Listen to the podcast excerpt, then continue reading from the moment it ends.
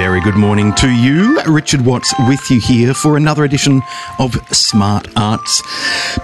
Before I tell you what's on the show today, and uh, even before I thank the Breakfasters, there's someone more important to thank, and that's you and everyone else who subscribed to Triple R during our annual radiothon.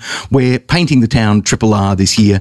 Uh, so, to all those people who called up and subscribed online during the last three hours uh, of Smart Arts last week, huge thanks, and indeed to everybody who subscribed. You have uh, time yet to pay up your subscription if you just pledged a subscription because you didn't have the money. Uh, and oh, I know that feeling far too well.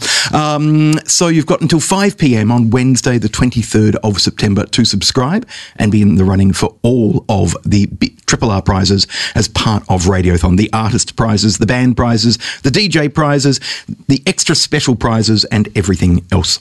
Also, of course, big thanks to the Breakfasters for their show this morning. Uh, and on today's show, Bernard Caleo will join us in just a couple of minutes' time to talk comic books. We're going to talk about the movie Holding the Man, which is in cinemas today.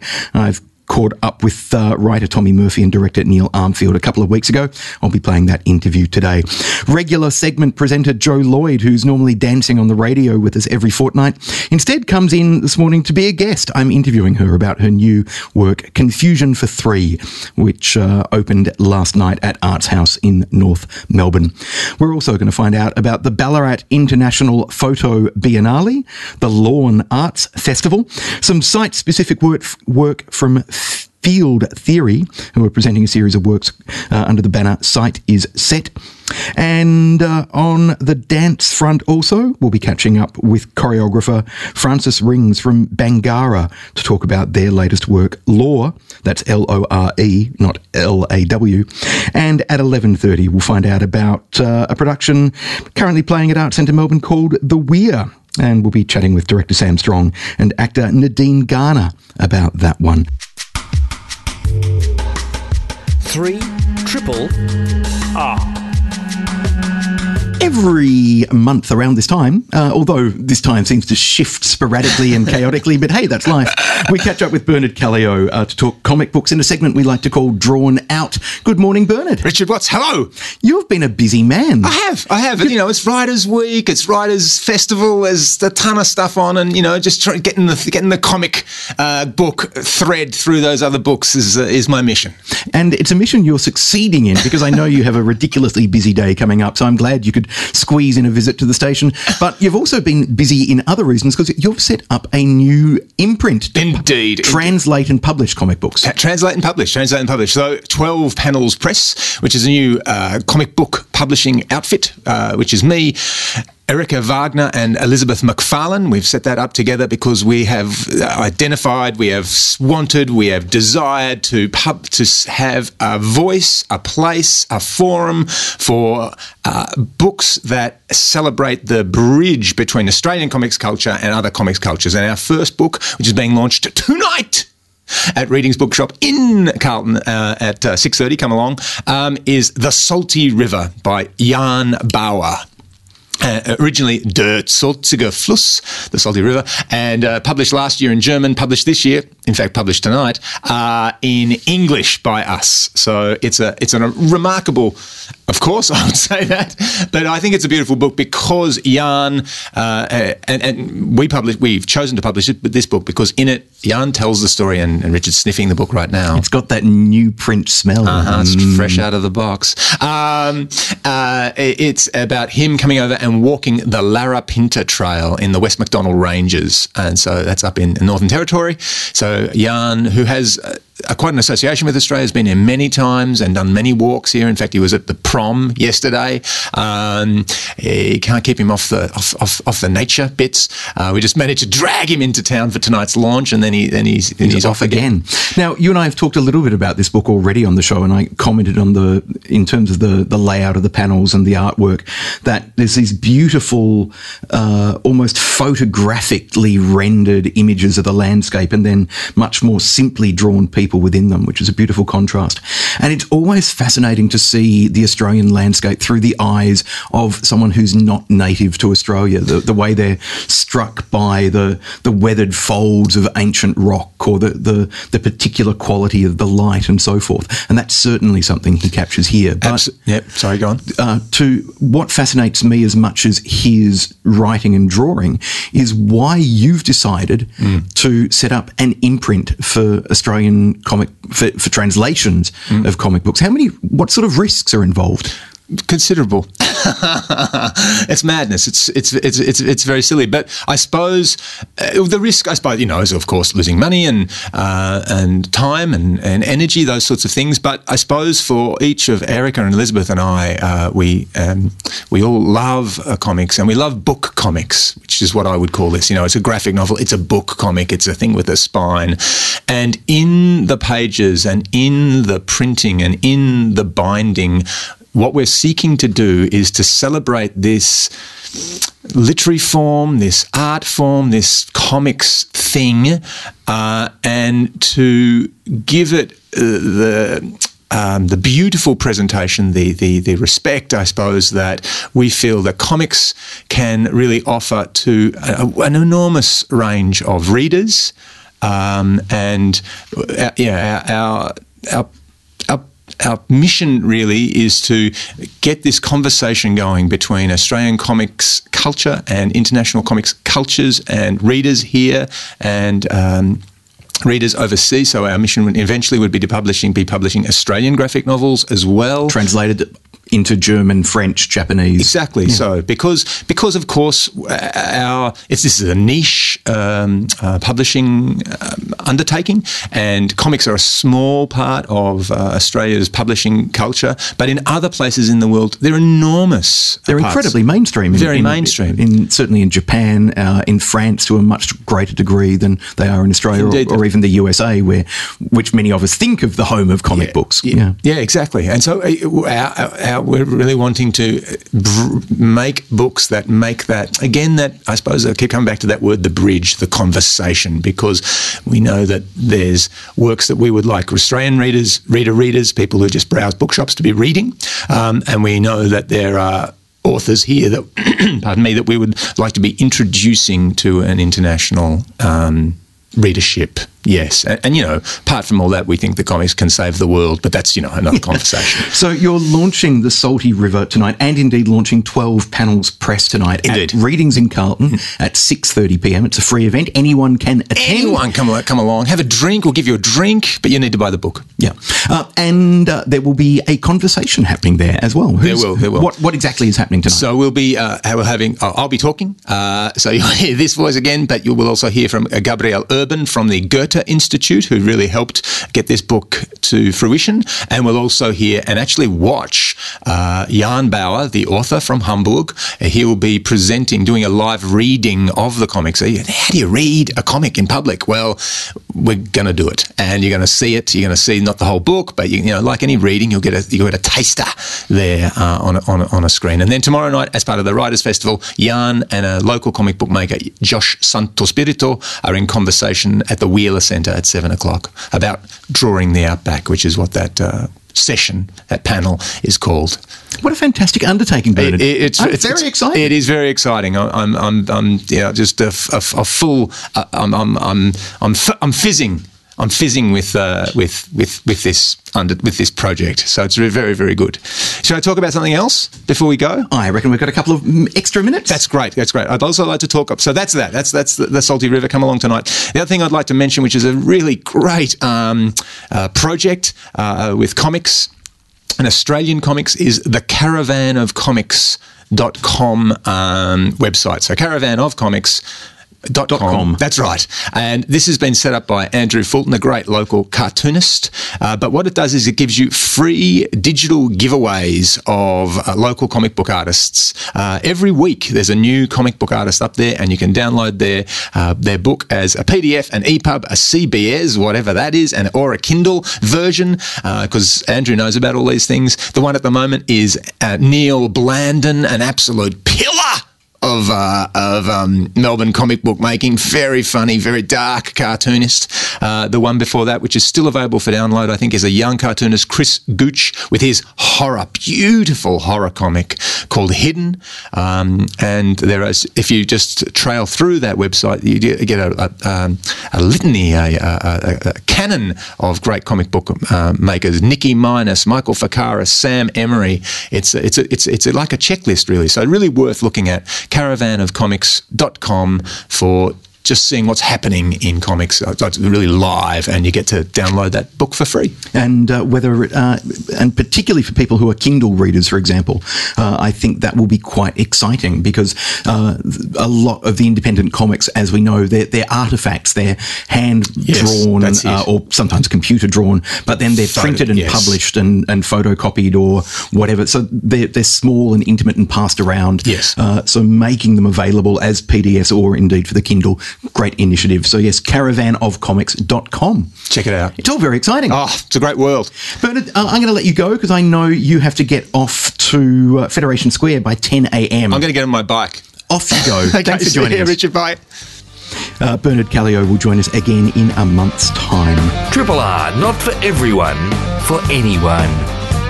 You've probably heard me talking a bit about Holding the Man over the last couple of weeks. It's a film that I've been anticipating since 1995, which is when Tim Conigrave's posthumous memoir was published. Now, Connergrave was an actor, um, a playwright, and an activist, and the the book is about the great love of his life, John Caleo. So, in many ways, it's uh, the book is an act of forgiveness, uh, uh, an act of asking for forgiveness in some ways for the some somewhat tumultuous elements of their relationship. Both uh, Tim and John uh, succumbed to HIV/AIDS related illnesses back in the early 90s.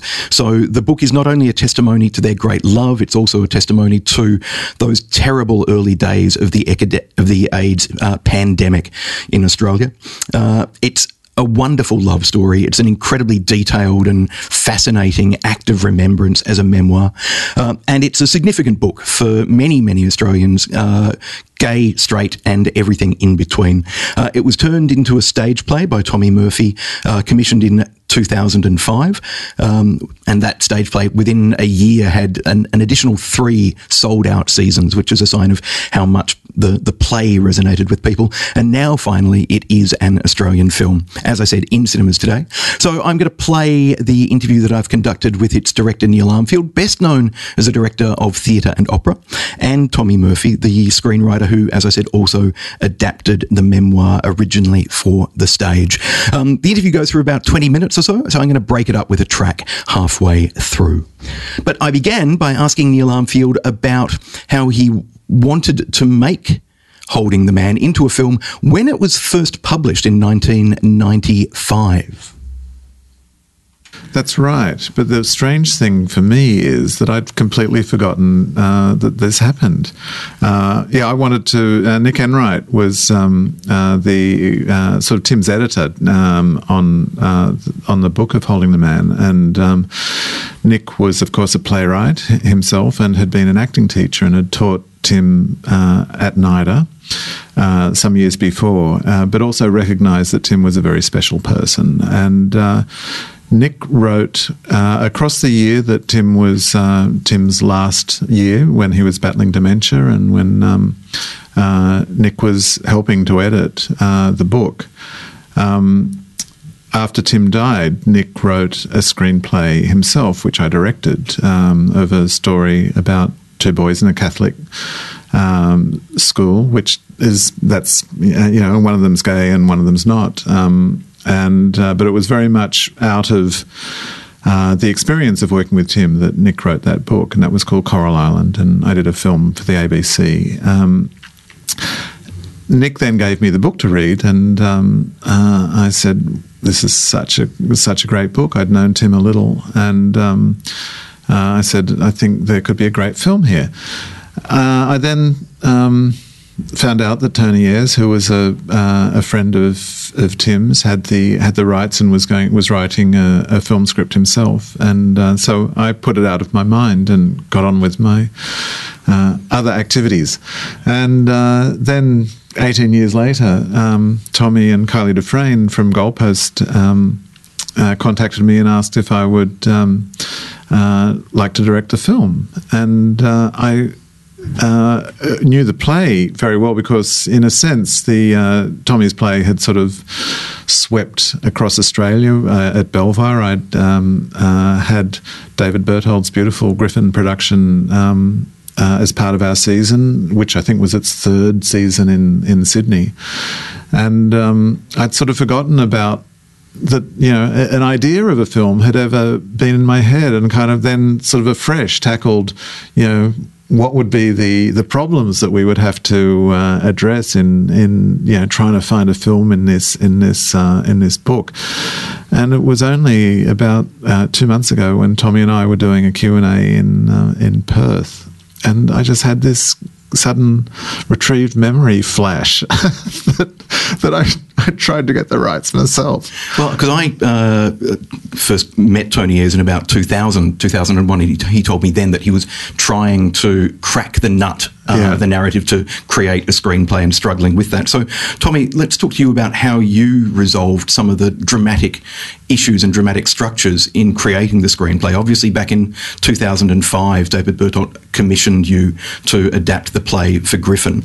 So that presentation was is a is in some ways a fairly straightforward chronological narrative. The film's narrative is not chronological at all. It jumps back and forwards through time. Was that theatric that kind of cinematic device of shifting uh, uh, time around one of the key components to making Holding the Man work as a film? That was a solution. Uh, I think it was a, a fairly early impulse that we then returned to in how to structure this story. And certainly that playfulness with time is something that didn't present itself as a solution in uh, the stage play. Um, but I think the notion, the ambition to, to make a film was there even in the adaptation for the stage in the scenes that I was discarding uh, from the play. And they were scenes that were at the heart of the book and felt central and sometimes were painful that they weren't finding their entrance on stage. And now when I look at Neil's film, they're the things that I find most beautiful. And they're things like the landscape, the, the, the intimacy, the detail of a touch or a kiss, um, and of course the sex. Um, something that, well, maybe there's a way of doing that theatrically, but it didn't present itself as a solution in holding the man on stage. And uh, and sex is such an important uh, uh, part of this story, um, and it's something that the film had to do well, and I believe has done well. Do you think uh, heterosexual screenplay writers and filmmakers would have handled the, the sexuality and the even the mechanics of the sexuality as as effectively as I think you guys have done? Because Who what- knows? Some some may have, but I like to think there's a certain expertise that and insight that uh, we brought to this and have done our research. For me, because there's a frankness to the film that I found that is obviously connected to the frankness of the source material of, Yeah. the, of um, the memoir of Holding the Man. But it's uh, it's a uh, as a gay man, it's so refreshing to have a gay film that acknowledges all the the, the shall we say the ins and outs of, we've uh, of gay life. And we've seen plenty of gay sex in cinema that doesn't get that right. We've seen plenty of gay sex that looks to me like a very brutal, shameful experience. And uh, there's something else at play in Holding the Man, the film, that is uh, is tender and sometimes funny and silly, um, and uh, and well, I guess heartbreaking uh, as well. Yeah, uh, look, I, you can't. It's impossible to to say what another director, what another screenwriter might have done. Uh, but I, I certainly think that an awful lot of the conversations that Tommy and I had, and we had an awful lot of conversations, were were uh, were speaking from our own experiences. Uh, you know, our own experiences of coming out, of um, our experiences of gay sex, of um, you know any any number of uh, a multitude of experiences that we've had um, as being young gay Australians. And of course, people do that. Readers do that. People who see the film do that who aren't gay, and they are able to find points of access to this story that, uh, uh, uh, because of its great um, universality, um, uh, but. Um, uh, you know, um, I, I, think at the same time the, the sort of um, uh, the the the insight into um, this um, intimacy, I guess, is the best way to describe it. it. Is hopefully something we've achieved.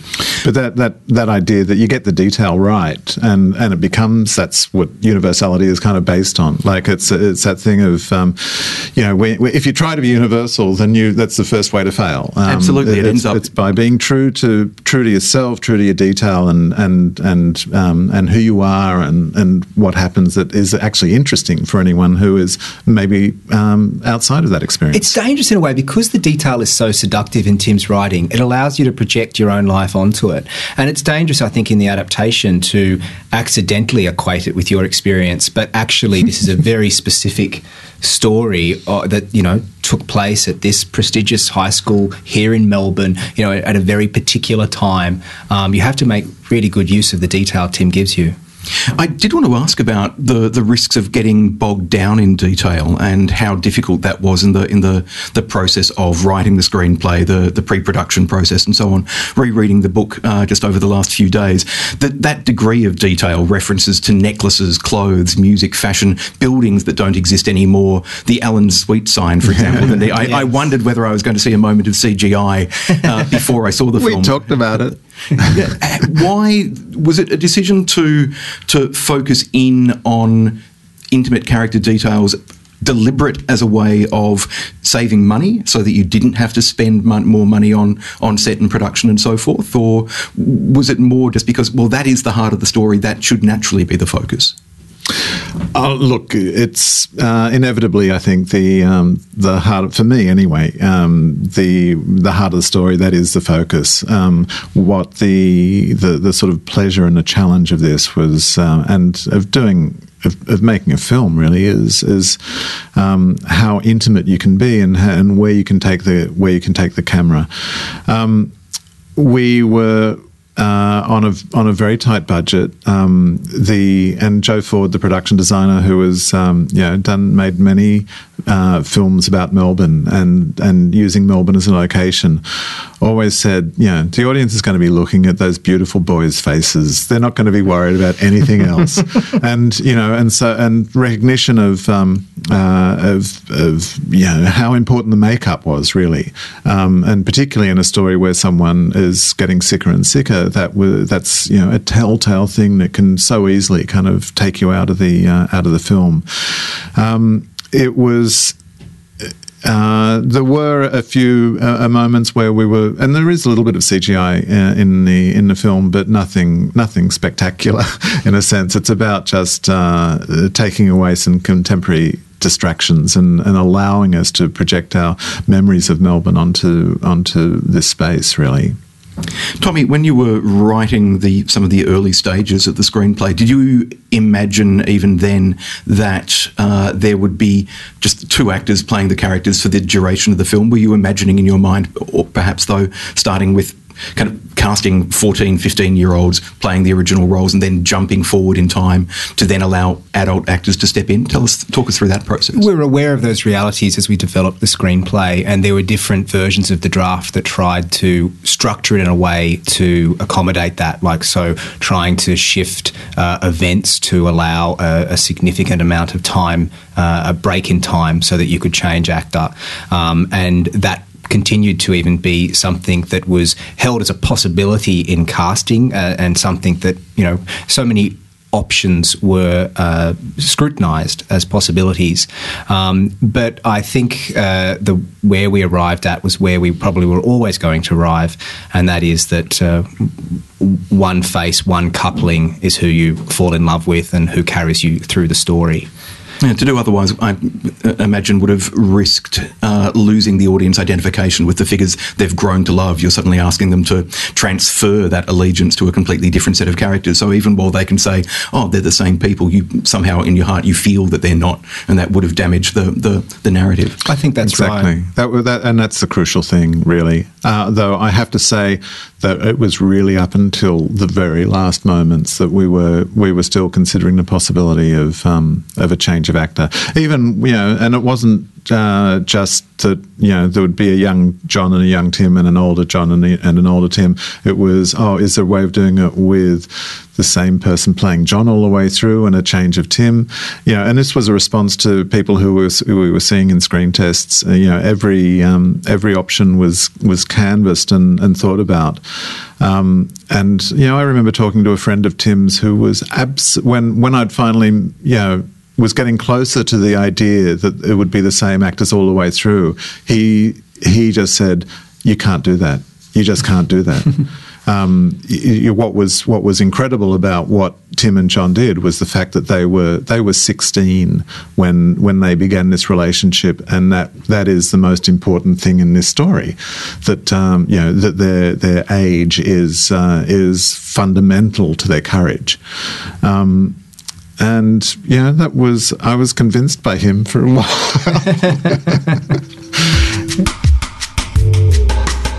Three triple R.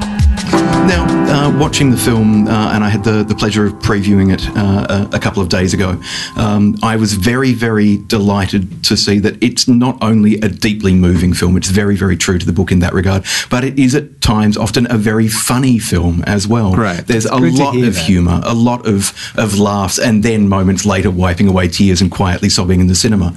Um, trying to find that balance, I imagine, must have been something of a challenge, though. Neil always, you know, Neil was so sure-footed with this. I, I um, didn't know how fun. You know, I mean, it, you learn so much when you hear the audience respond to it in the cinema, and they were very loud and laughed a lot, and in places that took us by surprise. But the amount that they laughed did take me by surprise. Neil, I think you were always um, convinced it was there. Oh, I was so relieved when I You're heard relieved? that. Yeah, oh, it's interesting Christ, though, isn't yeah. it? Because the thing though, and you were guiding us on this, Neil. Like there was, we were, we had a policy of not making the humour. Um, I guess, too needy or too direct. And it is a relief to, to hear the audience laugh at its, I guess, at its truthfulness. Wit. Well, it's also that Tim was a, you know, Tim had this incredible wit and a, an extraordinary sort of ability to see himself and to laugh at himself. Um, and it's, yeah, it's about kind of somehow um, someone said that directors are the great method actors, and um, you do you do find yourself um, kind of living and and and trying to somehow get inside the imagination of, of a character or of, uh, of, a, of a writer, and um, I kept on saying all the way through through the edit to various people who would come and see a cut who would be nervously saying, "But we need jokes, we need jokes," and it's can, how can we make it funnier? Mm-hmm. And I would tend to say, uh, "Look." I think the sense of humor is there, and there is something implicitly funny, sort of um, very alive, on you know, in inside this story, and. Um, that was borne out. You know, suddenly for the first time seeing it with two thousand people watching, and uh, going from you know big rolling laughs across that crowd uh, to hearing sort of sobbing. It was. Um, so satisfying. And gasps of outrage, you know, when a line of, you know, said in the 70s or, uh, you know, the sort of contemporary outrage that people, that, look, they were a kind audience. This may not be happening at uh, every cinema. It will. it will. We're talking to Neil Armfield, the director of the new Australian film Holding the Man, and Tommy Murphy, who is the screenwriter and also its associate producer. Um, obviously one of the other things that is important about this is as well as the laughter and the tears it needs to be a passionate story because this is one of the great australian love stories that, that has resonated with audiences around the world both as a book and as a play as well and now as a film. For me um, that there is a beautiful cinematic moment which is so absolutely tender when the boys are kissing through a fly screen window, um, and the way it's the way it's constructed and shot, it is very cinematic, but it felt to me very natural as well. And it's an opportunity for Tim to uh, to to declare his love in a way that uh, uh, just he just he just blurts it out. Yeah. Um, uh, it made me think of Romeo and Juliet and the balcony scene. Good. Uh, it made me. We used to of, call it the, the balcony yeah. scene. Actually, it also made me think of I think it's Pyramus and Thisbe Grimsby in That's um, right. Midsummer Night's Dream. Oh, Kissing- exactly. kissing through Yeah. the wall. I kiss the wall's whole, not your lips at all. Yeah.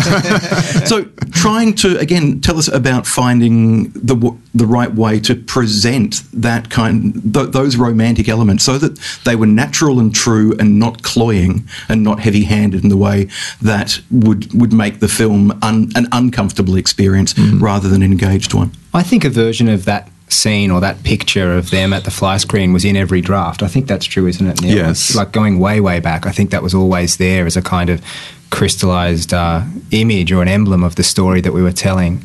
Um, and you know, the other thing that I've really enjoyed about this process is that my collaborator Neil Armfield is an absolute enemy of sentimentality. Uh, I myself am probably not, um, but uh, I, I, I loved having that scrutiny in the script development on this because you're right. I mean, it could was have. the words of Patrick White? He said, I, I once asked him, um, what's wrong with, with something being a bit sentimental? And he said, sentimentality is the enemy of art. Is that right? Wow. Well, now you're the enemy of sentimentality, and I think it's a great thing. But you yeah, could have tipped into that. Um, and uh, but again, I think it's flavoured by Tim's character, and Tim is one to debunk. Tim is one to uh, make fun of himself, and uh, I think that's what's alive in the film. The other thing on that on that scene that you're talking about, you know, we were under the gun every day. It was, uh, you know, the making of a film is always a, a pretty torturous um, process, really. Um, because you have to try and get a, a very calm atmosphere on set. You have to try and create a safe space in which actors can feel as if you know they have all the time in the world to to play their stuff and to find it. But at the same time, you know, you are there knowing that if you don't get this scene shot, um, we're going to lose, you know, one or two scenes by the end of the day. And we were filming that scene at the end of a day, and it was a day like every day where stuff had gone over, and um, we ended up doing that that scene in one shot. Um, uh, and there's, it's you know, and it's it's an extraordinary, uh, an extraordinarily important scene because it's also the scene where Bob Caleo comes in, and we've got the camera outside looking through the fly screen, um, very close at the boys. But um, uh, you know, we had to play the whole scene of um, of Bob's entry, doing perhaps you know his most important scene, Anthony LaPaglia's most important scene in the film in some ways, um, in one take and at a distance, in a in a you know uh, in a mid to long shot, really. And uh, we always, uh, Anthony wrote to me after that uh, that day and, and said, "I'm really I'm really worried that we didn't." Um, uh, get that scene properly, and I said, "Look, I think that it could be an extraordinary scene to to play in um, one shot. Let's see." And we, in fact, did do, and it was one of those scenes that was put down for, for doing pickups on, and I said, I don't think we need to um, pick up Anthony. I think what Anthony is doing is great. Uh, we did give ourselves an option of, of one. One cutaway, which we actually inserted later, which did help us to bring the timing of the scene down. But uh, the fundamentally, it is uh, it is one beautifully framed by Germain McMicking, the brilliant DOP, um, who had this way of just, and it was most, it was like working. He allowed me to work as I as I aspire to work in the theatre, which is that you. Um, you, you create a sort of a safe space and people are able to act and he catches it and um, you know at some point during the process we abandoned um, uh, doing storyboards and uh, and just uh, let the scenes flow and and and he worked so fast and with such an elegance of of uh, of filming. Um, so that's what that's what happened with that scene. Look, we're almost out of time, but I did just want to finally ask about uh, uh, casting and working with uh, Ryan Corr and Craig Stott, who are the lead actors uh, in the film. Uh, without them and their chemistry, the film would not work. So, what was we knew that so well, Richard. we kept on saying it. It was a long, pro- fascinating one to watch. I mean, uh, there was uh, yeah, the figure is right. Is it close to 400? Is that right? Am I, that's what Kylie du Fresne, our producer, said to me. There's a number close to that in the search for Tim and John, and then trips uh, around the world to pair them together because they were working on uh, projects uh, overseas um, uh, to test that dynamic. Um, on, on screen. Yeah, it was crucial to um, uh, to see them in playing scenes together um, in in the testing process. Curiously, I. Um, um, Tommy reminded me of this this morning that um, uh, the first screen test I showed him was uh, at the beginning of this process of seeing whatever it is, um, some hundreds of people. Um, the first test I showed him as uh, was Ryan Corr, and I said, I think this could be Tim. And um, we then went a long way away from Ryan before we came back to him. And uh, Craig, curiously, had sent me, um, had sent Nikki Barrett, the casting director, a test, a badly filmed test in LA, uh, which I uh, I didn't, I thought was interesting, but I didn't, I didn't shortlist him, and uh, it was only through the happenstance of when I went to LA to test uh, Australian actors that someone said to me, "Have you seen this guy Craig Stott?" and um, I said uh, no, and I'd forgotten about his screen test because it had been months before. And um, he said, Well, he's got the eyelashes and he's a good actor and um, he looks Italian. Uh, and so I then tested him on the, my hours before I was getting on a plane to go, come back to Australia, and I thought, yeah, he's really good. And uh, then we brought him and Ryan together, and uh, that that really worked. And paired with Ryan, I mean, when you're watching the rushes, you know, the, the, the footage from each day's shoot, and you're looking at this scene that is scrambled, and uh, you're you're trying to see how the story is charted in it. And I remember watching them, and it, we would go to the angle on Ryan Corr, and you would think, ah, oh, there's the scene, there's the heart of the scene, and there's Tim Conigrave, or as close as we can get to him. He so quickly inhabited that complex, miraculous man, Tim Conigrave, with all of his wit and charm and flamboyance and brashness. And self and sort of um, uh, self awareness as well. Holding the Man is uh, in cinemas from today. So, uh, Neil Armfield, Tommy Murphy, thank you very much for joining us here at Triple R. Thanks for Thanks, having Richard. us. Three Triple R. Jo Lloyd joins me in the studio now, not to uh, talk about what else is going on in the world of dance, but specifically to talk about her own world and her own work. Confusion for Three is a new work Jo has choreographed, which opened last night at the Arts House in North Melbourne. Jo, good morning. Good morning, Richard. I'm glad you could join us fresh and early after uh, an opening night. I'd be a little bit hungover and weary, I suspect, were I in your shoes. Yeah, I woke up that way and then I kind of up soon enough. But it's always good to chat to you, so I wouldn't miss it. Well, thanks for making the trek across town. So tell us a little bit about Confusion for Three, which, as the, the title suggests, um, is a work featuring yourself and two other dancers. Um, and it, one of the things that struck me about it was how much space there is in the work. It alternates moments of grappling intense physicality with really opening up the body and opening up the space in the room at uh, North Melbourne Town Hall.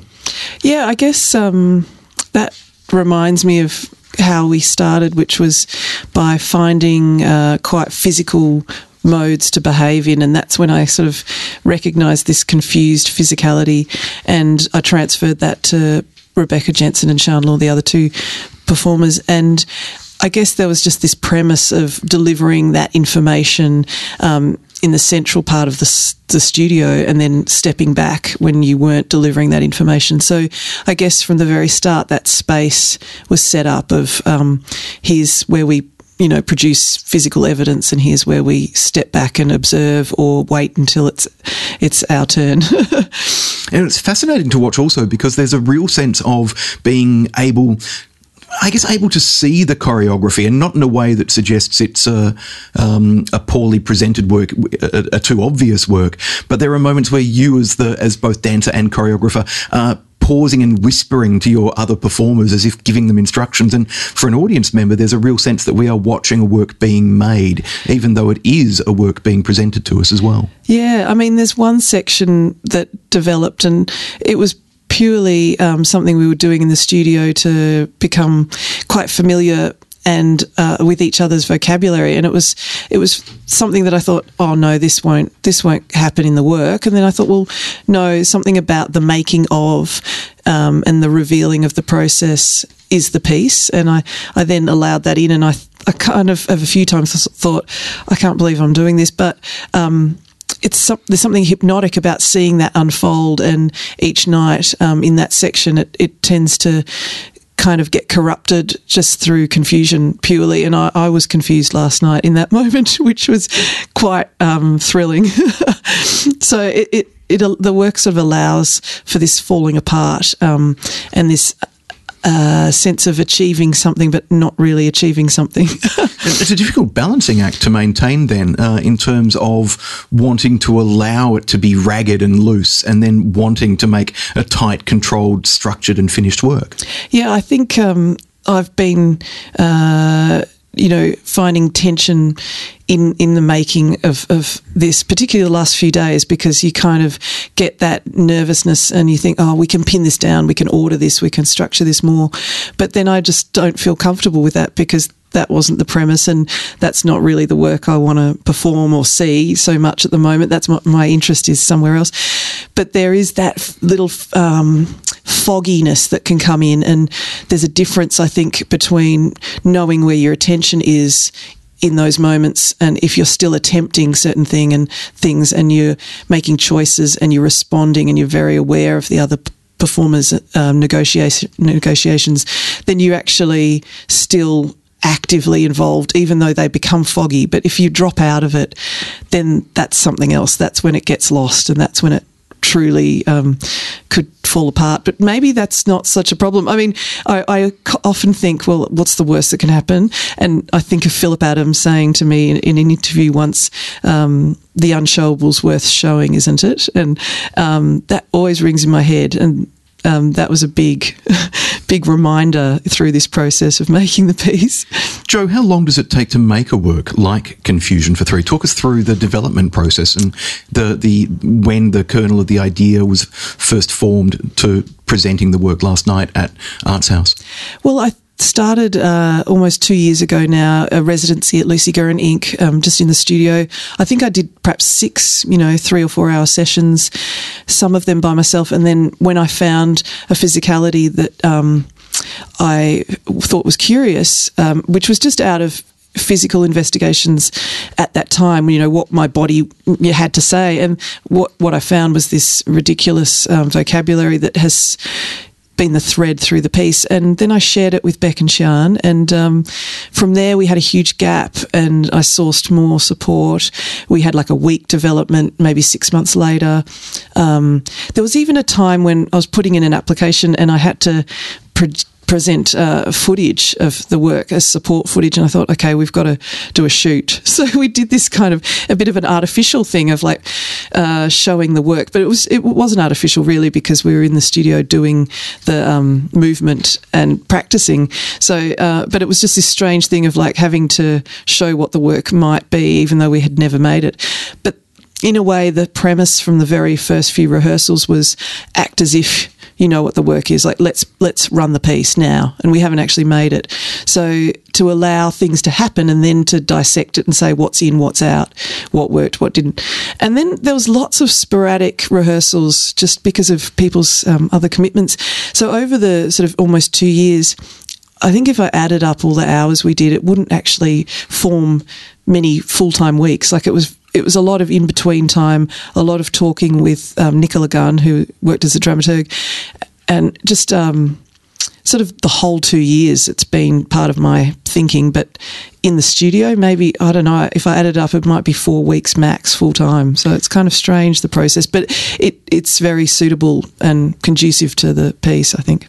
Now, it's a fascinating contrast to an earlier work of yours, Future Perfect, which had kind of really quite hypnotic movement. This is so much more, uh, it, it, feels you've moved much more towards the abstract here. Yeah, I guess um, it, it, it, came about and it occurred to me along the way that um, narrative has always been sort of there for me to check up on. And for this one, working with Nicola Gunn was actually a moment where, you know, she was sort of starting to seek out where the arc is or, you know, where's this going and where are you taking us and as a, as a viewer. And, um, the lack of uh, narrative reference seemed to be a very big contrast with my previous works. Even going back to like uh, my piece in 2008, apparently that's what happened. There was always this um, written source that I'd either write or bring in or have in my head about this um, progression. But um, this one is much more um, like revealing evidence of uh, modes of behaviour. Yeah. The other thing that's really fascinating about it for me was looking at how you use the space of North Melbourne Town Hall. So much of what I see in contemporary dance, particularly in Melbourne, uh, there's so much focus on costume and on design and on lighting. Uh, uh, often props are being used and so forth. Here, you've kind of stripped it back in a way, like quite literally in places, but also using the full space uh, of North Melbourne Town Hall. It's very, very starkly presented uh, instead of the, the, so much of the room is flooded with light for much of the show. The soundtrack, uh, the composition is there, but uh, not dominating. So again, you've stripped out so many other aesthetic elements to focus on the body and focus on the movement. Yeah, I think. Uh it was a bit of a rebound effect from a 24 hour project I did back in 2013 where I just sort of had a bit of a shock and went, Oh, I don't think this is what I want to be making. And so stripping it back and then just allowing in what was really needed. So it's like, you know, what do we need to do this piece? Um, and could we do it um, in another town hall somewhere else? And uh, that sense of abandoning, you know, here's one we prepared earlier. You know, I just wanted to have it a lot more um, instantaneous and um, yeah, it was just a desire of mine to strip it, and it's so fascinating the the amount of work that goes into making it look like nothing has been prepared. Um, yeah, Jen Hector's lighting, and uh, just it's it's quite uh, a great task to try and pull off, and the room just needs to be what it what it originally was, and that was our kind of concept of bringing back these old chandeliers that were the original light fittings of North Melbourne. And, you know, some of the people at Arts House that work there say, oh, I, haven't, I haven't seen the room like this before. So um, something about just stripping back and being quite honest with what what we're dealing with. Yeah. So by stripping everything away, does that mean this work, uh, Confusion for Three, is more quintessentially Jo Lloyd than anything else you've made before? Oh, that's a scary thought, but. Uh, Maybe. I think I'm prone to being quite physically honest. There's something about uh, that that drives me. So at the moment, it feels f- quite clearly connected to um, personal. Yeah, it does. Confusion for Three, choreographed by Jo Lloyd, is now showing at Arts House, North Melbourne Town Hall. It runs for an hour. It's on until this Sunday, the 30th of August, 7.30 p.m. Uh, tonight, Friday and Saturday, and then performances also at Saturday at 2 p.m. and Sunday at 5 p.m. And if you head along tonight, there's uh, a Q&A with Jo after the show. Yes. So check that out as well. North Melbourne Town Hall is on the corner of Queensberry, Queensberry Street and Errol Streets, North Melbourne. You can book at artshouse.com.au or by calling 9322 3713. Jo, thanks for joining us. Thank you, Richard. Triple R, not for everyone, for anyone. To Me and Earl and the Dying Girl, a new film which tells the story of uh, Greg Gaines, an awkward high school student. Greg spends most of his time remaking wacky versions of classic movies with his only friend Earl. His well meaning mother intervenes, forcing him to befriend Rachel, a classmate who's been diagnosed with leukemia. The unlikely duo become inseparable friends as Greg discovers just how powerful and important true friendship can be. So if you want to win a double pass for the Triple R subscriber screening of Me and Earl and the Dying Girl, which is happening at 7 pm sharp on Tuesday, the 1st of September at Cinema Nova Carlton. Give the station a call at 11am today, 93881027. You must be a subscriber to be eligible, uh, which means if you subscribe during Radiothon, well, hey, you can already start to uh, get your money back from that subscription. Now, my next guests have joined me in the studio. They are artists and photographers Ben Wrigley and Amber McCaig. Welcome to you both. Thank you for having us. Thank you. So you're in to chat about the Ballarat International Foto Biennale, which is on now uh, until the 20th of September in, unsurprisingly, Ballarat. So um, uh, you're both featured artists in the Biennale. What does that mean exactly? Well, um, what that means is there's a core program of 21 photographers who have been selected uh, to really be, uh, demonstrate their work in a, in a very big way.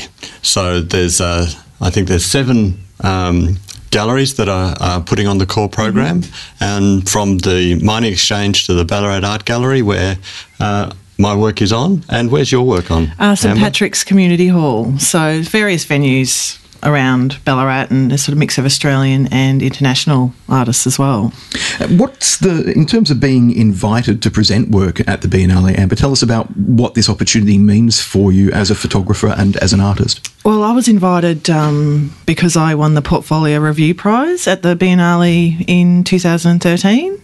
So I had an opportunity to submit uh, a new body of work, and um, was lucky enough for Jeff Moorfoot to uh, accept me as a as a core artist. So it actually means uh, means a lot to to be a part of something like this, to be featured with with so many fabulous artists and international artists um, at this festival. And uh, I guess, Ben, the, the same holds true for you. Well, I In terms of the, uh, I guess, the, the opportunity to show your work as opposed to kind of uh, winning uh, at the, the Biennale uh, two years ago. Well, I couldn't have done that because A, I wasn't there and, and Amber got that gig. Um, I was pulled out from. Um, I'm just really lucky. Uh, I'm, it's such an honour to have been uh, brought up into the core program. Um, I've really just been doing work uh, quietly in the background, and um, again, Jeff Moorfoot um, found out about me and, and pulled me in out of the cold. Before we start to talk about your works individually, I'm curious to know why photography is an art form. What is it about this particular medium that has so fascinated you that, that you've made it such a central part of your artistic practices? Boy. After you, Amber. I think, I mean, I sort of like to dabble in a lot of things like writing, painting, um, and but photography, I found it, you know, the best way for me to sort of, I guess, grab these sort of moments in time and, and put my imaginings and my thoughts down sort of instantly, you know, on, on paper. And uh, it was the easiest way for me to, to sort of, yeah, to show my thoughts. So, And photography for me has been a, a, just a lifelong passion. Uh, my father was, t- took photographs for pleasure. Um, I was just always amazed by the colour of photographs as a child, and I've just taken photographs. My had my first camera when I was thirteen. Mm, I mean, me. It, it, it, it doesn't leave us It much choice, yeah, really, it's does just it? kind of in you, isn't it? And Yeah. So it's more a vocation than a choice. Is that what you're saying? Yeah, completely, completely. And um, uh, what comes to mind now is uh, Gore Vidal's statement that um, that uh, photography is the is the artistic choice of the talentless, and, and which is which is a really confronting statement. That's- but yeah. but if you go to go to Ballarat, um, what you'll find is that yeah. when you mix talent, like you do with any skill, when you mix talent, it just shines through. So it, um, while Gore Vidal sort of is trying to make a point, I think he's completely out of the ballpark um, because the poetry and the language that photography offers, like the word, has really dominated since, particularly since the printing press, and now with the advent of digital the photography is as fantastic as the imagination can be. And if you look at people like uh, Jane Long's work, and she's just playing completely with the fantasy. She's taking old photographs from, I think it's Polish, of Polish uh, family album, and she is just adding fantasy willy nilly. And it's just stunningly beautiful work.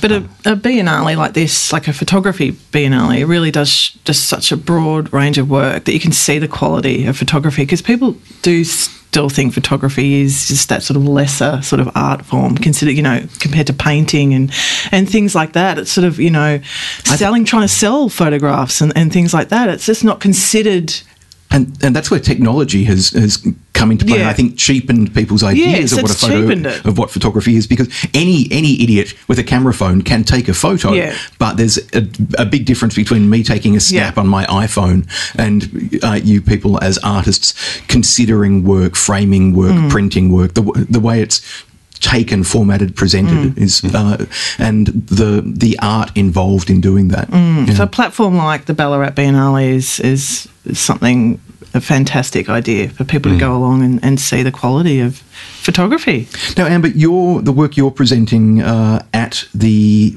uh, Biennale is uh, a photographic series called Americana Now. That's right, yes. So this is an exploration of, of people's quirks and how they acquire them. Yeah, um, it was. Um, I've sort of been delving into nostalgia and why people uh, sort of cling on to, I guess, eras gone by, things that have gone. Um, and uh, I've been looking at people that love the 1950s.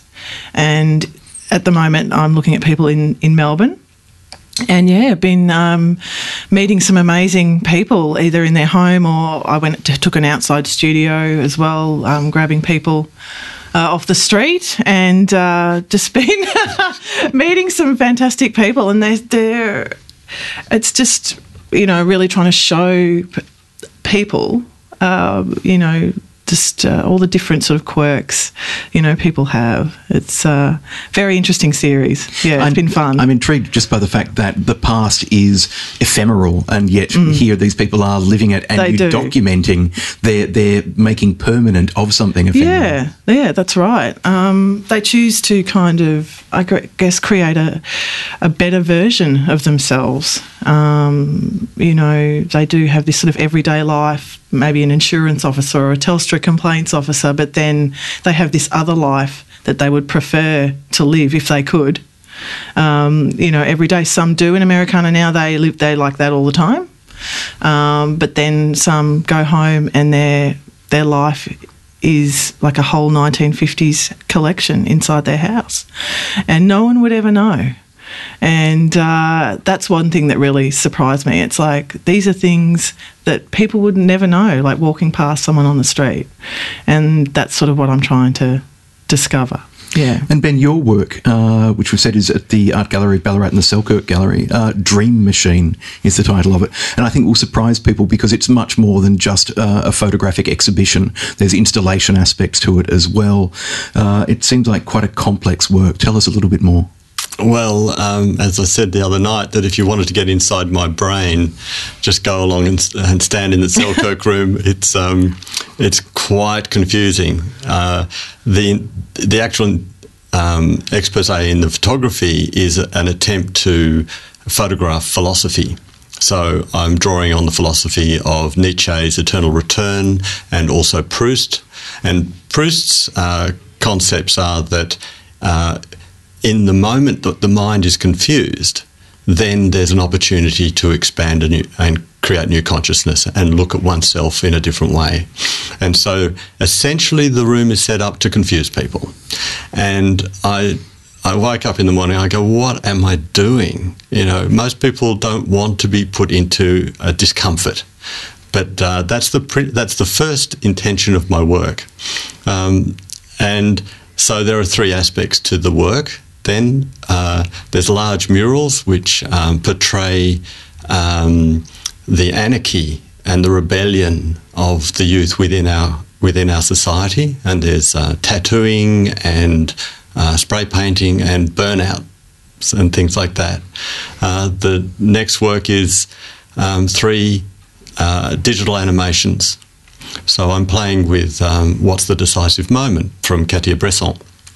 And in that space, there's literally no decisive moment.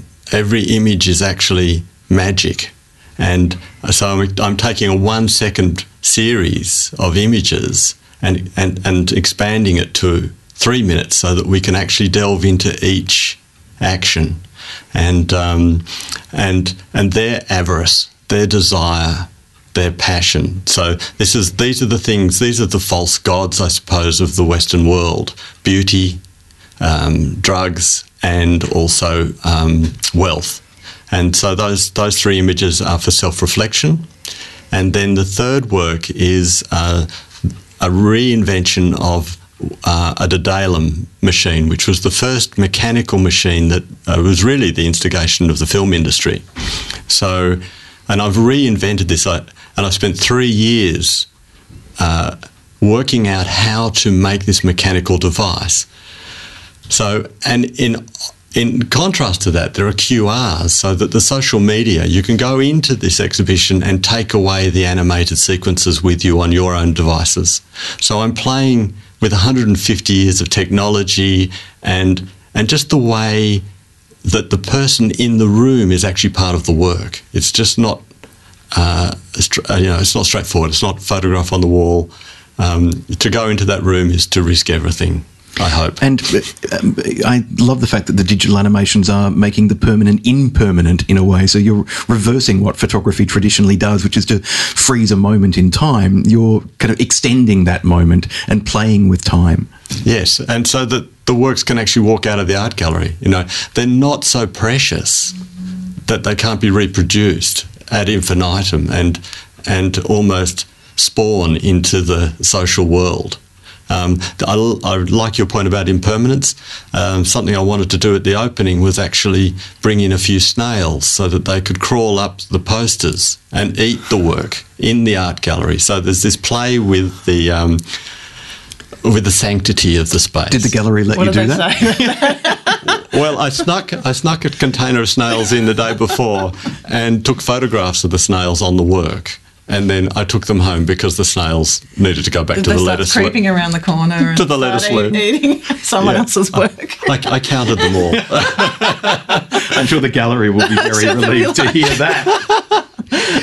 Uh, the Ballarat International Foto Biennale is on now until the 20th of September at numerous sites across Ballarat, and there's a, a broad and detailed program uh, which you can find out more info at Ballarat Foto. That's uh, photo F O T O ballaratfoto.org. Uh, ben and Amber, just quickly tell us the um, if you were recommending to friends or colleagues other works or other artists in the exhibition to explore, just off the top of your head, anything else that springs to mind that people you think people should know about? Yeah, there's a couple actually. Um, in St Patrick's Community Hall with me, there's um, is it Boriana Katsarova who's got these fantastic images of faces behind these frozen ice windows, uh, which is fantastic. And there's also in the Mining Exchange, um, where was that one, Ben? Belinda Mason, um, which she explores sort of women and. Uh, domestic violence in a really sensitive, beautiful way. I really recommend seeing that work. Yeah, um, Pang Zhanglang, uh, who has done photographs of the Chinese oil wells in the in in freezing conditions. They're just astonishing documentation um, works. Uh, and also, the, uh, I want to mention the Fringe because there's a, over a hundred venues exhibiting fringe works. And uh, there's some stunning stuff. So you can have a, a coffee in most of them, I think. Yeah, I think you can have a coffee and some lunch or a And- drink and or, enjoy the yeah, exhibitions as enjoy well. Work. Very Yeah. civilized. Yes. um, there's also workshops, uh, such, uh, and I think. There's a workshop tomorrow and another workshop on Saturday. Uh, there is a symposium that's happening uh, also on Saturday. That's the uh, a symposium Borderless Futures Reimagining the Citizen. There are uh, additional workshops. There's a film program and there's even a touring program as well. For more information about the Ballarat International Foto Biennale, ballaratfoto.org. Again, that's photo F O T O, ballaratfoto.org. On now until the 20th of September. Ben Wrigley and Amber McKay, thank you so much for joining us here at Triple R. Thank you very much. Thank you. Three triple R. And my next guest joins me on the line from Lorne Arts Festival, the festival director, Monique Harvey. Monique, good morning. Good morning, Richard. Now, your festival is running from this Friday, so I'm guessing it's Action Stations. It is actually. Um, we also, well, we run workshops in the lead up to the festival every year. So at the moment, we've got about 200 school kids coming in every day doing workshops with um, Djuki Mala from Northeast Arnhem Land, which have been going brilliantly. Yeah. Oh, lovely piece of uh, cross cultural collaboration then. Yes, absolutely. Yeah, it's really great. The kids are, are fantastic. You know, they're up there dancing, you know, with the guys completely uninhibited, and yeah, it's it's it's been really wonderful. Now, the festival, uh, in as we said, is in Lorne and with a real focus on the performing arts, um, and not just a focus on the performing arts, but putting performing arts in unique and unusual locations. Yeah, that's right. Well, Lorne is such a beautiful place, and we try to utilise you know a lot of the venues in town. Our main space is is actually uh, the Circus Oz foyer tent, uh, which is located at the front of Mantra on the foreshore, and then we use the Lorne Theatre. We'll have have uh, the Cartridge family in there. We we use uh, the Lorne Hotel to, for brunch performances because a beautiful outlook to Loutit Bay. Uh, the Grand Pacific Hotel Ballroom, the Aquatic Club, the Bowls Club. Yeah, so all over town, and and the the gorgeous Qdos Arts space. Now, who are the, the, the majority of uh, ticket buyers for the festival? Is it mainly Lorne locals and other people from uh, from that area, or are you attracting people from uh, from much wider? Yeah, we are actually. So I think last year it was about 50% from Melbourne and then split between the rest split between Surf Coast Shire and local and Lorne locals. So we're reaching, you know, right up through Geelong, Birregurra, Deans Marsh, Torquay, uh, yeah. So people coming from far and wide for a very strong program, which amongst other people's features Helpman Award winner Yana Alana, and it may be one of the last times people get the chance to see Yana performing her Helpman Award winning show. Yes, that's right. Yeah, we're really excited to have, have Sarah down here with Yana Alana. She's also emceeing the cabaret on Friday night, which is you know a big opening night event. Uh, so she'll emcee that and then and perform be- be- between the cracks uh, in the evening slot on Saturday night, which we're really looking forward to. Now, the, I like the fact that the festival's definition of performance is so broad and so diverse. You've got everything from uh, cabaret and burlesque to uh, to dance and and even magic. we have Asher Treleaven and Gypsy Wood performing uh, Peter and Bambi Heaven's International Magical Variety Dance Hour, and that's a, a tongue-in-cheek kind of dance cabaret magic show. You know, Peter and Bambi are from the Gold Coast, and they've put together this this uh, yeah, it's quite hilarious actually, magic sh- magic and dance show. Uh, you've also got, uh, I guess, a not a reinvention of classic bush poetry. Uh, I, I, wonder if our federal arts minister would approve. He seems to like his bush poetry traditional rather Ah. than reinvented. But looking for Lawson is taking the uh, the poems of Henry Lawson and setting them to music. Yeah, wonderful, legendary composer John Thorne um, has taken these these poems and and yeah, adapted them to music, and he performs those. And there's, there's quite a bit of comedy in that as well, with um, Emily Taheny from Mad as Hell on ABC TV and Lindsay Field. So uh, that's another one that's selling quite well, and that'll be up at Qdos Arts on on the Saturday night. Now, one of the other things that's been fascinating to watch uh, in the Australian performing arts landscape, say over the last decade or so, is just how strong circus has become as an art form, and particularly as an art form that is so now constantly. Uh, Presented and often, sometimes even central to festival programs, and Lawn Arts Festival is no exception. Absolutely. I mean, we, we have some some of the world's best circus performers coming out of Australia, and they're you know they're constantly touring the world, and um, yeah, so we we've always had a strong circus program. With this year, we've got the Pitts Family Circus uh, and Judith Lanigan uh, performing her, her uh, show Swanville. So, and we've got Tom Flanagan down as well. So, we it's not. Uh, we don't have as much circus in previous years, but we've, we've we definitely have have some great acts. The Pitts are wonderful. You know, they they perform with their two little kids who I think are nine and four. Uh, so that's a great family show and lots of fun.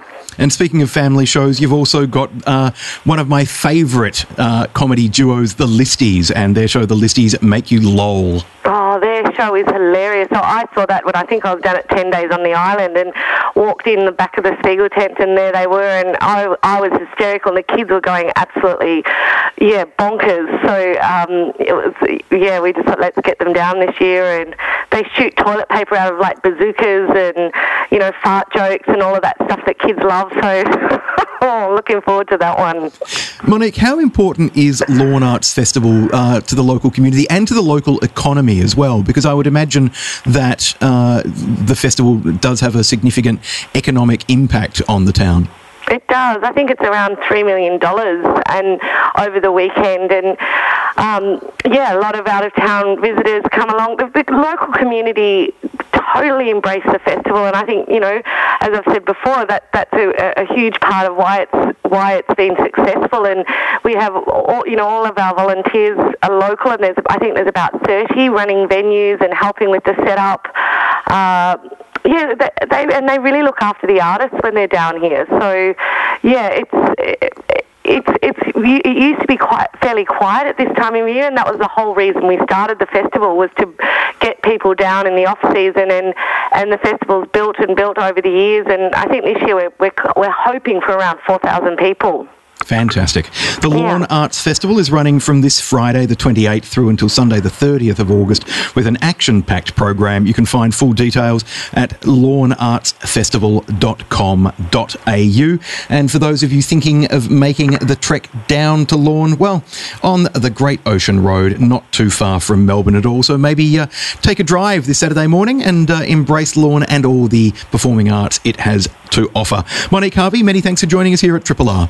Thanks so much, Richard. Three triple R. Smart Arts is the program. We're now going to find out uh, what a group called Field Theory are up to. Joining me in the studio, co director of Field Theory, Martyn Coutts. Martin, a very good morning to you. It's been a while. Good morning, Richard. How are you? I'm very well, thank you. Very well indeed.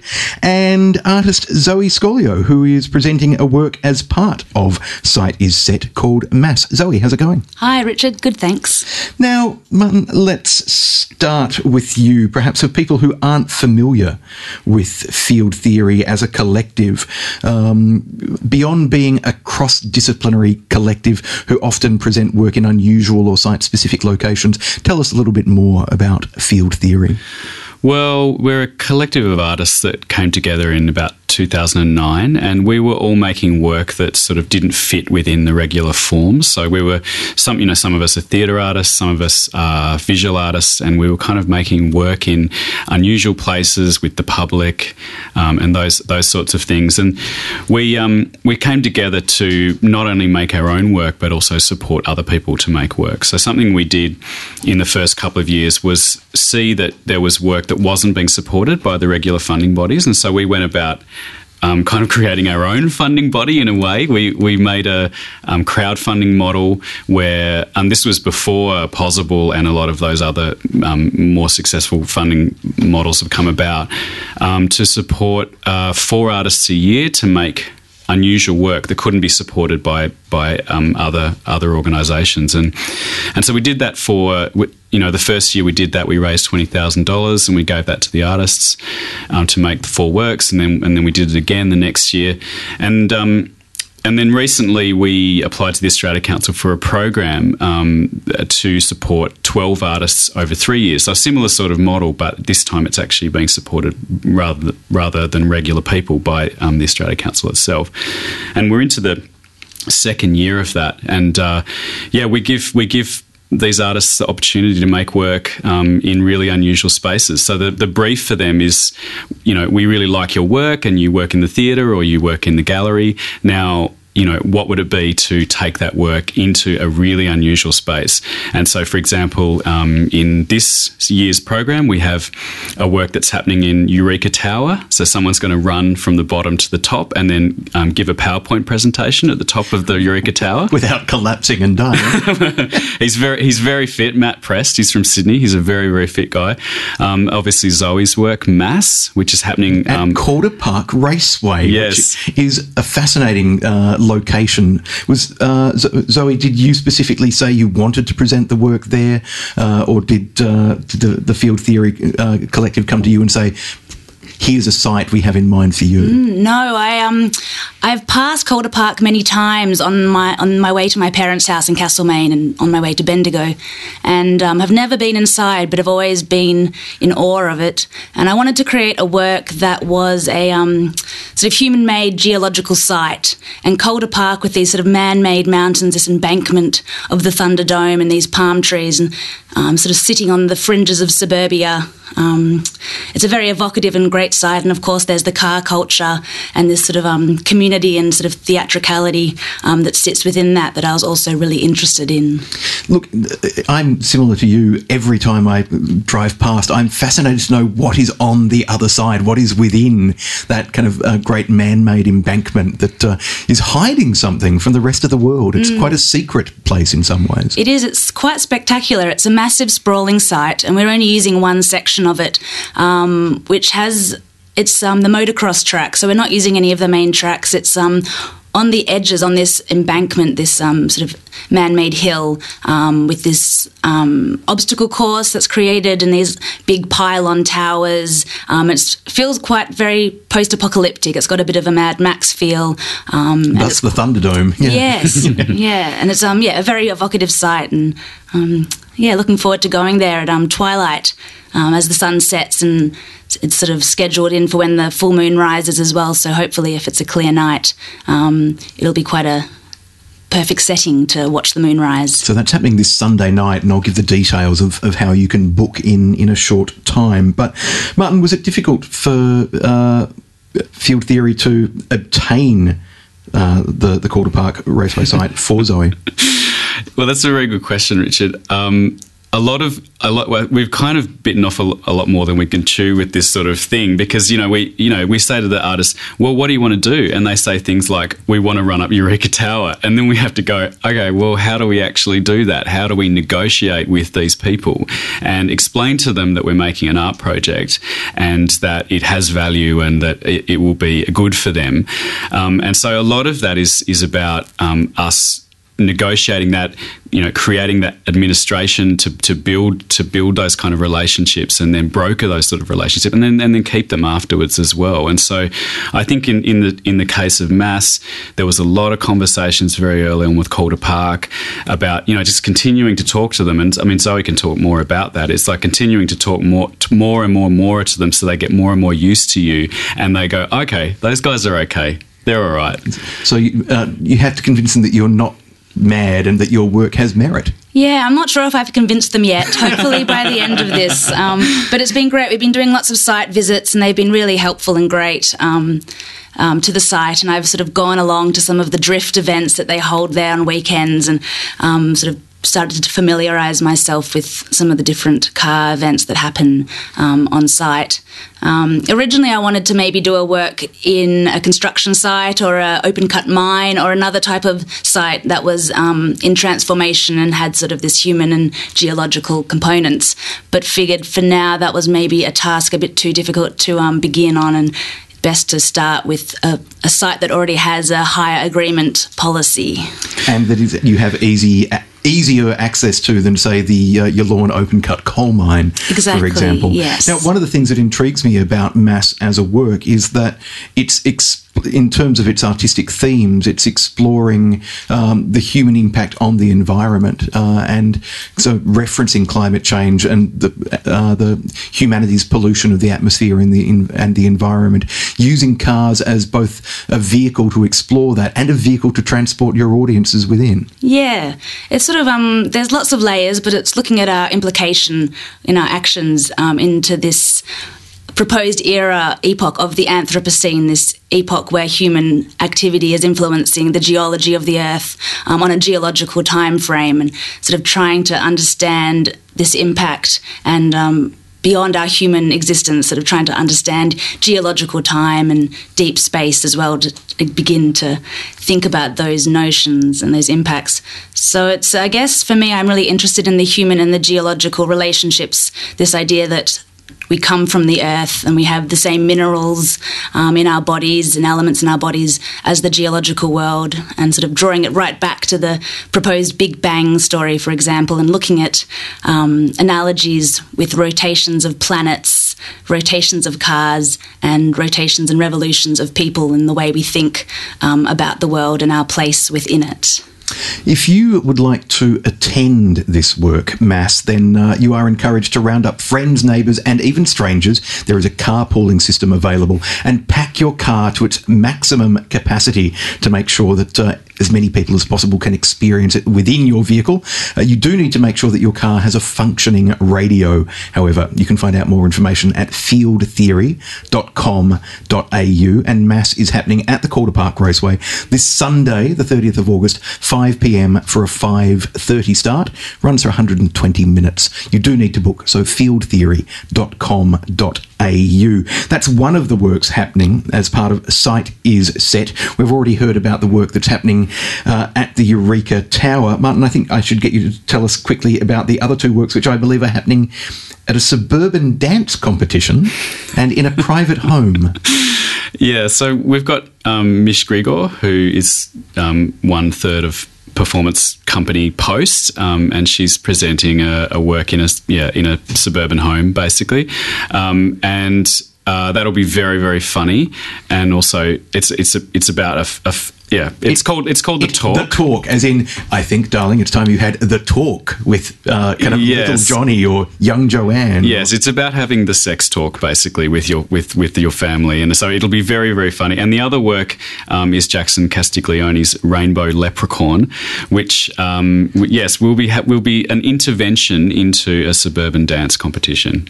We can't kind of give more away than that because you know it it, it does rely on a little bit of secrecy. So um, you'll have to book very quickly for that one. That one's filling up very fast. And also Matt Prest's running up a skyscraper, as we've mentioned. So for details about these events and ticket information, www.fieldtheory.com.au. Site is set for performances in quite extraordinary sights. The sheer notion of just getting inside Calder Park Raceway, yeah, it fascinates me enormously. So uh, I hope it's a huge success. Thank you. Uh, Zoe and Martin, thank you both very much for joining us here at Triple R. Thanks, Richard. Thank you. Triple R, not for everyone, for anyone. Something else that's on tomorrow is the opening night of Lore, the latest production from Bangarra, uh, Bangarra Dance Theatre, who are based in Sydney. They're a, a flagship company uh, presenting um, Indigenous culture in contemporary forms.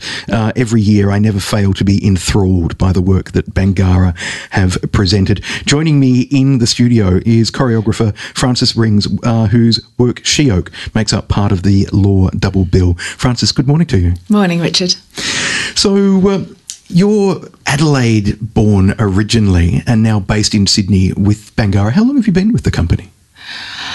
Uh, oh, it's been a long time. My association has been, uh, I believe, 23 years. Um, I had joined post graduating from NAISDA Dance College um, and spent 12 years with the, da- with the company as a dancer and then transitioned into choreography, um, which was very fortunate because um, dancers have a very short uh, lifespan in terms of career, and um, not everyone is, uh, you know, can venture on to stay involved so, um, uh, you know, intimately with with the with the uh, the art form, and um, you know, often the dancers go back to community or go into teaching or um, but yeah i've been lucky to stay very close with the company. So yeah i'm artist in residence at bangarra um, and um, yeah creating my seventh work with Bangarra. Now, your first work was uh, with the company back was back in 2002. So you've had plenty of time to, I guess, finesse your your choreographic language. Talk to us about how you make work, and and for people who haven't seen your work before, what that work looks like. Um, Okay, so uh, choreography is um, well for me. It's I really view it uh, through the um, I guess the lens of my indigenous background, and um, it really is the connection that uh, that we have to not only um, to the natural world and to our country and um, to our culture, but but also to the unseen and what how we uh, connect with with the world, and it's the the physical and the spiritual coming together. So um, yeah, it's always the exploration for me physically to embody that um, a relationship with the unseen and to bring that to the stage and to get, I, I guess, share with audiences and um, the community about uh, Indigenous issues and about uh, what's currently facing us. It's honouring our past, but also it's about um, where we are today, contemporary Indigenous Australia, and the issues that we face. So, you know, I feel like as an artist, and most artists would agree, is that we always, I guess, um, want to. Uh, with our process feel like we grow and feel like we evolve and we continue to learn. So I've just recently come back from Canada having fantastic dialogue with First Nations Aboriginal people um, in Toronto and I feel like I've started at the beginning of my career again and I want to learn all new forms. So yeah, at a little bit of a crossroads at the moment. Yeah. now, Sheoak is uh, the title of the work obviously comes from uh, a, particular type of tree, yeah, yeah. which is uh, so not only is it referencing uh, a physical aspect of the landscape, something Yeah. that grows and Mm-hmm. something that grows and changes over time, but uh, a she oak is um, provides shelter. Uh, it provides kind of uh, wood and branches. Um, it has a, uh, in in some cultures, a spiritual uh, aspect as well. There are so many references that Yeah. just the title alone is evoking. Absolutely, yeah. So, and that's yeah. Thanks for bringing that up because it's not a, or not always uh, people people think oh it's about the tree, but you know there's so much more as you say, and you know it's significant for a multitude of reasons, um, which is why I chose it, and and it's been witness to our Indigenous experiences since first contact, and I think that for us symbolically it represents um, the resilience of our um, of our culture, of our people, and um, and it as it continues to stand, so do we, and so do we face the challenges of what um, uh, of you know um, living a contemporary life, and obviously you know uh, being uh, connected with our birthright as Indigenous people. Where do we go forward, and how do we um, culturally uh, carry what's been gifted to us from our our parents and our uh, forefathers and mothers, and um, taking that forward, the preservation, the cultural obligation, and the maintenance of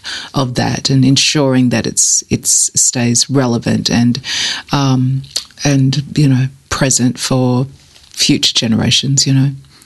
Frances, talk to us about choreographing uh, Sheoak on the, the dances of Bangarra. You're obviously very familiar with the, the members of the company. You know their their styles, their skills, their their abilities, and so forth. Talk to us about um, making the work on them and how they then bring it to life. Yeah, it's really exciting at the moment in the company because we have a whole new, fresh batch of dancers, and um, you know, it's they're coming out and they're confident and they they they've got so many skills and they're global and they have access to so much information and fantastic training, and um, so it, yeah, it's a really exciting direction that the company's heading. Um, you know, it's I think when you see these dancers and when I feel like, oh my god, I want to get on stage and dance next to them. Like that's got to be like, a good thing. Um, but yeah, really exciting. You know, they're they're open to um, not only to uh, the legacy of Bangarra and obviously what Stephen Page, our renowned director, is known for and what he's passed on, and um, but also about what is our new language. What is how how are we going to share this new direction of Indigenous movement vocabulary and what's that going to be? And so they they invest in that, and I think it's you know it's just going to you know it's just going to grow even more. You know, it's 26 years. Um, we had our uh, community night last night, and there was a there was people from all over Australia. You know, Indigenous people, and I think that you know, especially with this work, it's two different stories. They're contrasting, and you know, it's uh, you know, some might think of it's it's a bit of an odd program, but but it actually works because one is very celebratory. Anyone that knows Torres Strait Islander culture knows the the power and the um, the, the proudness that they have in their culture and the celebratory aspect. And it's all about music and rhythm and um, and celebrating, you know, the, the, the islands. But also, you know, there there's some serious issues facing the Torres Strait Islands with ri- rising sea levels and changing temp, uh, you know, sea temperatures and, you know, overfishing and you know, lots of lots of things. But you know, they they put it into such a wonderfully positive, um, you know, message. Now, this is the first half of the double bill of Lore, Um, uh, which is called is now, IBIS. IBIS. I was I was going to ask, is it is it actually called IBIS or is it called IBIS? So It's- IBIS. Uh, we call it IBIS, but it is it's uh, actually an acronym for um, the. Let me let me try and get this right. The Islander Board of industrial services which is basically the supermarket up there. And it's a it's a meeting place. It's where community members come.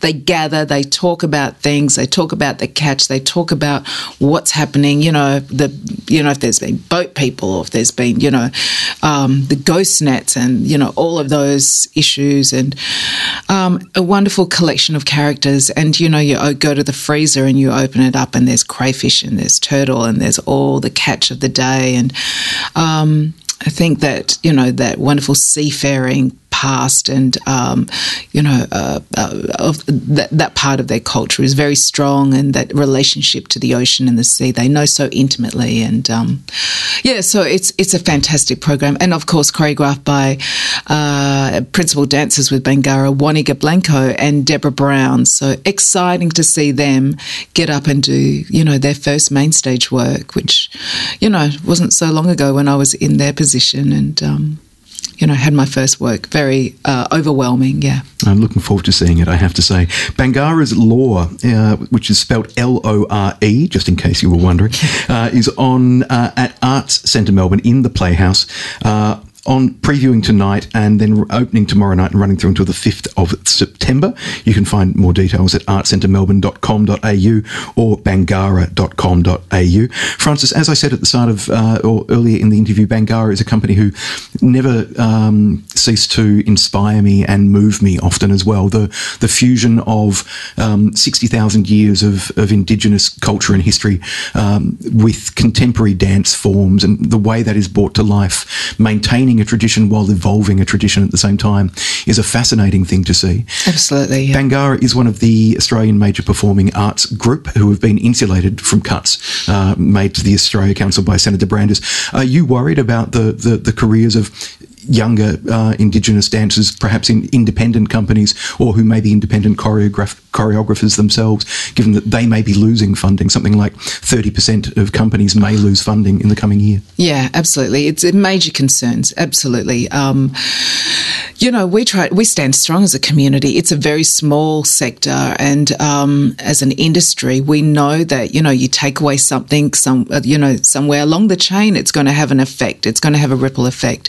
It will resound throughout the industry, and um, you know, but we do what we do we're artists, you know, whether we get paid or not, we're still going to create and, you know, we survive. And as Indigenous people, you know, that's just part of our, you know, DNA. so, um, you know, but there is concerns all around. Um, I think one way in which uh, the companies can help is to, you know, for those independents out there, is to offer support, offer access to resources, space, you know, in kind services.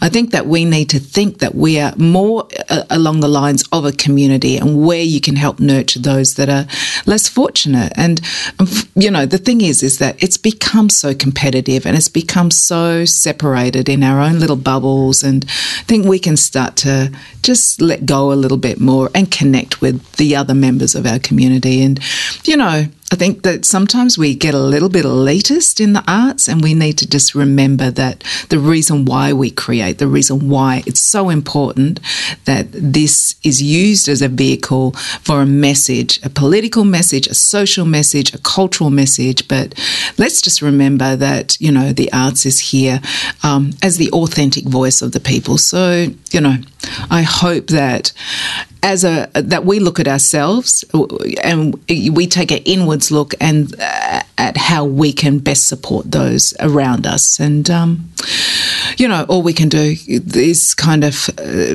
i guess as an industry, stay strong. Yeah. Yeah.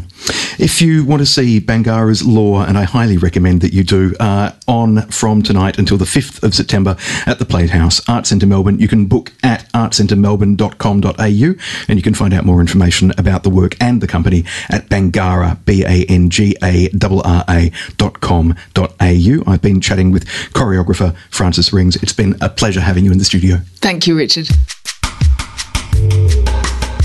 Three triple R. talk about West Island. Uh, a show called The Weir by Irish playwright Conor McPherson is on now. It's a Melbourne Theatre Company production, uh, and uh, you can see it uh, in the Fairfax studio at Arts Centre Melbourne until Saturday, the 26th of September. Joining us in the studio to tell us all about the production, it's director Sam Strong, who's the Associate Artistic Director of the MTC, and actor Nadine Garner. Welcome to you both. Thank you, Richard. thanks for having to us. here. Very great pleasure. So, Sam, I'm going to start with you. Um, this is a play from 1997, so it's taken quite a while to reach the MTC stage. Why the delay, do you think? Yeah, I, I mean, I think one of the reasons for that actually is that there was an original touring production. Uh, the play was a smash hit uh, when it was originally on uh, the Royal Court and then sort of transferred to the West End and then uh, around the world. And it came pretty much everywhere else in Australia except Melbourne. Uh, you know, Sydney, I think it was part of the Sydney Festival uh, in the early noughties. Uh, and so Melbourne audiences had never really had the chance to experience um, what I think is one of the most beautiful plays uh, of the last 20 years, if not the last 50 years. So I it's always been on my sort of bucket list of plays uh, to direct. Uh, so I was really thrilled to get the chance to um, to bring it to bring it to Melbourne audiences because they haven't actually had. They've seen other examples of of Conor McPherson's work, but haven't yet seen the Weir. Okay. Um, Nadine, were you familiar with the play before you were cast in it? Had you seen that touring production, for example, or seen a, a No, I. I hadn't seen it. I knew that people knew of it, and there was a bit of a buzz ab- about the piece. And I didn't. I, I took it at first value. I, I received it from Sam and read it, and went, "Oh, oh, that's. I don't know if I can do that. It's um, it's a big. That's a big piece. It takes it takes the the actor to a, a very um, deep and raw place, and I was a little bit frightened of that, to be honest. Um, so yeah, it was it was a revelation for me to read it, um, and I thought it was a big task for, for Sam to bring it to, to life on a stage because of it, the the dense language or the amount of just verbal stuff that happens, and, and not a lot of plot and not a lot of action. It's very demanding from a directorial point of view. I would have thought. And that's one of the intriguing things that struck me watching it, uh, and certainly having read a little bit more about it um, over over the last week or so. The fact that it's it's really it's a series of monologues linked by some some dialogue and some character interaction, but the heart of the play is this series of monologues on classically Irish themes of the supernatural. Absolutely, and I think the supernatural is a really big part of Conor McPherson's uh, body of work. And I, I used to describe the starting point of the play as kind of as simple as an Irish joke, uh, in that you literally have a bunch of uh, regular guys in their regular Irish pub uh, on what is, for all intents and purposes, a regular night, um, but they're interrupted by the arrival of, of a woman from Dublin. Uh, and the play plays out in real time from that beautifully simple conceit. Uh, and as you mentioned, it's made up. Uh, in, in, in large part of uh, what we didn't refer to as monologues uh, because uh, monologues in, in, traditionally you're talking to the audience so we used to call them stories um, because they're stories are told to the other characters on stage uh, and told for a very particular purpose but they are uh, it does contain very long form uh, stories, uh, ghost stories initially, but they're all quite distinct in, in their style. But it is a, it is a, a quite a significant challenge for the for the actors, and I was really thrilled to have uh, the cast that I that I had, and that uh, my recruiting mission with Nadine uh, was a success, uh, and that she, that she came on board uh, to, do- to do to do the weird because it is it is a really beautiful challenge for actors to, to work with that degree of sort of detail and naturalism, but to carry those those those longer stories as well. Nadine, had you had to do uh, um, an Irish accent before in your career? I don't think so. Only in private. I've come to realise that it was don't we? I think vastly inaccurate. drunk, you have an Irish accent in you somewhere. I don't think that's Yeah, right. yeah, no. Um, it was nice to have to learn. It's always nice to learn an accent. I think. I think it helps um, trigger character in a way, a bit like putting on a false nose or a wig. It's a nice little entry point for an actor. It gives you a little tool, a little clue. Um, so I always like extra stuff that I have to take on. Which is technically more demanding, learning an accent uh, like this for the duration of the play, or the emotional places that the play takes you as an actor? Mm. It's interesting because there's a bit of it push, pushes and pulls you the accent and the emotional thing. I find that for me, playing the role of Val- Valerie, which is about her sort of bearing something very painful, um, that I, I have to be very mindful of the accent when I go into the emotional body of the piece because I just drop into that as a human. And so the technician in me has to keep tethered to the job of presenting an appropriate sound in my mouth. Um, and so I, I, do find that I have to be very aware of what what I'm doing in that state because sometimes when we're in a very heightened state of emotion, we tend to drop everything else because we're just completely present to that feeling. So I'm finding it um, challenging to honour the the truth of that emotion and also honour the technical side of pr- producing the right sound. So I every night go out there trying to keep the scales evenly balanced, and it's quite a task. Yeah. And uh, I guess the task for the other actors is to maintain their own accents rather than kind of because I know if you hang around people speaking in accents for a while, you sooner or later you end up picking up some of their accent. You echo it and reflect it, in, whether deliberately or, or, or unconsciously. And so, Sam, given that this play is set in the northwest of Ireland, in remote regional Ireland, where there is a very specific accent, as opposed to the the Dublin accent that Nadine's character is doing, that's a, another challenge for the actors. Absolutely, and that was a really important part of uh, the approach to the play, and that I wanted to work with that level of specificity in the accent. I think it's important in Nadine Nadine's character being an outsider. Uh, so we were lucky enough to have a wonderful um, voice and dialect coach and assistant director Leith McPherson on the show, uh, who worked the cast uh, extraordinarily hard uh, in terms of those differences. And as you, as you mentioned, Richard, it is really hard, uh, particularly um, for someone like Greg Stone, who'd recently been in a Dublin accent um, for once, to not only kind of reprogram himself into a sort of Sligo accent, uh, but then to not get uh, kind of infected by uh, Nadine's Dublin accent. Uh, it is quite, it is, and then make all of that look effortless and natural uh, and authentic uh, and invisible is quite a challenge. Now, another challenge is the play itself because it's a fascinating balance of naturalism and the supernatural. And you've mentioned already, Sam, that s- supernatural elements are, are, regular aspects of Conor McPherson's work, the playwright's work, but um, we don't see that much on certainly on our main stages or even in, on, in the Melbourne Independent Theatre. We don't see that that merging and, and melding of the natural and the supernatural hand in hand. Absolutely, and I think the term that I used was actually supernaturalism, which which refers, of course, both to the um, the hypernaturalism of the of the style of performance, but also to the fact that it does uh, deal with uh, the supernatural. I think what's interesting about the Weir, as opposed to uh, Conor McPherson's later body of work, in the, in that uh, in plays like Shining City, uh, for example, the supernatural actually appears on stage, uh, whereas in the Weir it's conjured. Um, some very very vivid ghost stories are told. I got I got genuine prickles at the back oh, of my great, neck. So. Great, Well, that, that's that's uh, in a sense that we're doing our we're doing our job, uh, I think. But we, we messed around with a version of the play in a preview, and only, it only saw one preview uh, where there was a there was a, a, a, sort of statement towards the end that um, could have been read as supernatural, but also could have been read as quite literal and and and and uh, real world. Uh, but we ended up taking it out because it sort of disrupted the delicacy uh, of of the piece. A question for both of you. What would you say the theme of the play is? Because uh, at its heart, one of the readings of it for me is certainly um, the battle in Ireland between uh, tradition and the future. And this was written at a time when Ireland was still the Celtic tiger. So that certainly mm. seems to be one of the connecting threads in the work. But how, how have you both read it? I, I think it is a lot about um, tradition in Ireland and what the, the, Irish are very bound to their tradition and their ancestry and this sense of um, fairy folk and, and all the mythology that has gone along with that that um, that culture. But I also think it's a, a more broadly about um, living and dying. I think it's about um, how painful life is and how much life is full of loss. Um, and I think those themes probably percolate through on reflection, really, for an audience that they go away going, oh, so she said that, and then he said that, and that's really all about what really we're all talking about is passing on.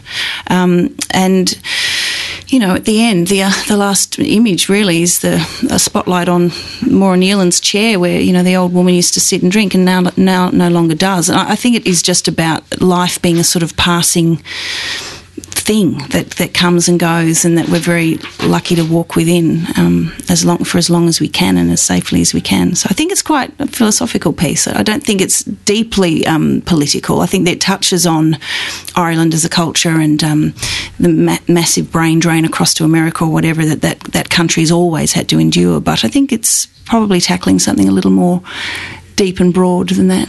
And I think my, my two cents worth on that would be exactly echo exactly what Nadine said. But um, also, I think what attracted me to the play is that I think it's almost Chekhovian in the way that it explores that gap between uh, the person Mm. we are or the person we've found ourselves becoming uh, and the person we kind of wished we were.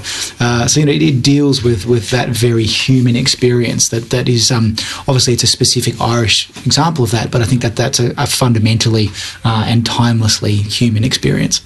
The play is The Weir, a Melbourne Theatre Company production uh, by Irish playwright Conor McPherson. Uh, it is on at Arts Centre Melbourne in the Fairfax studio on now until Saturday the 26th of September.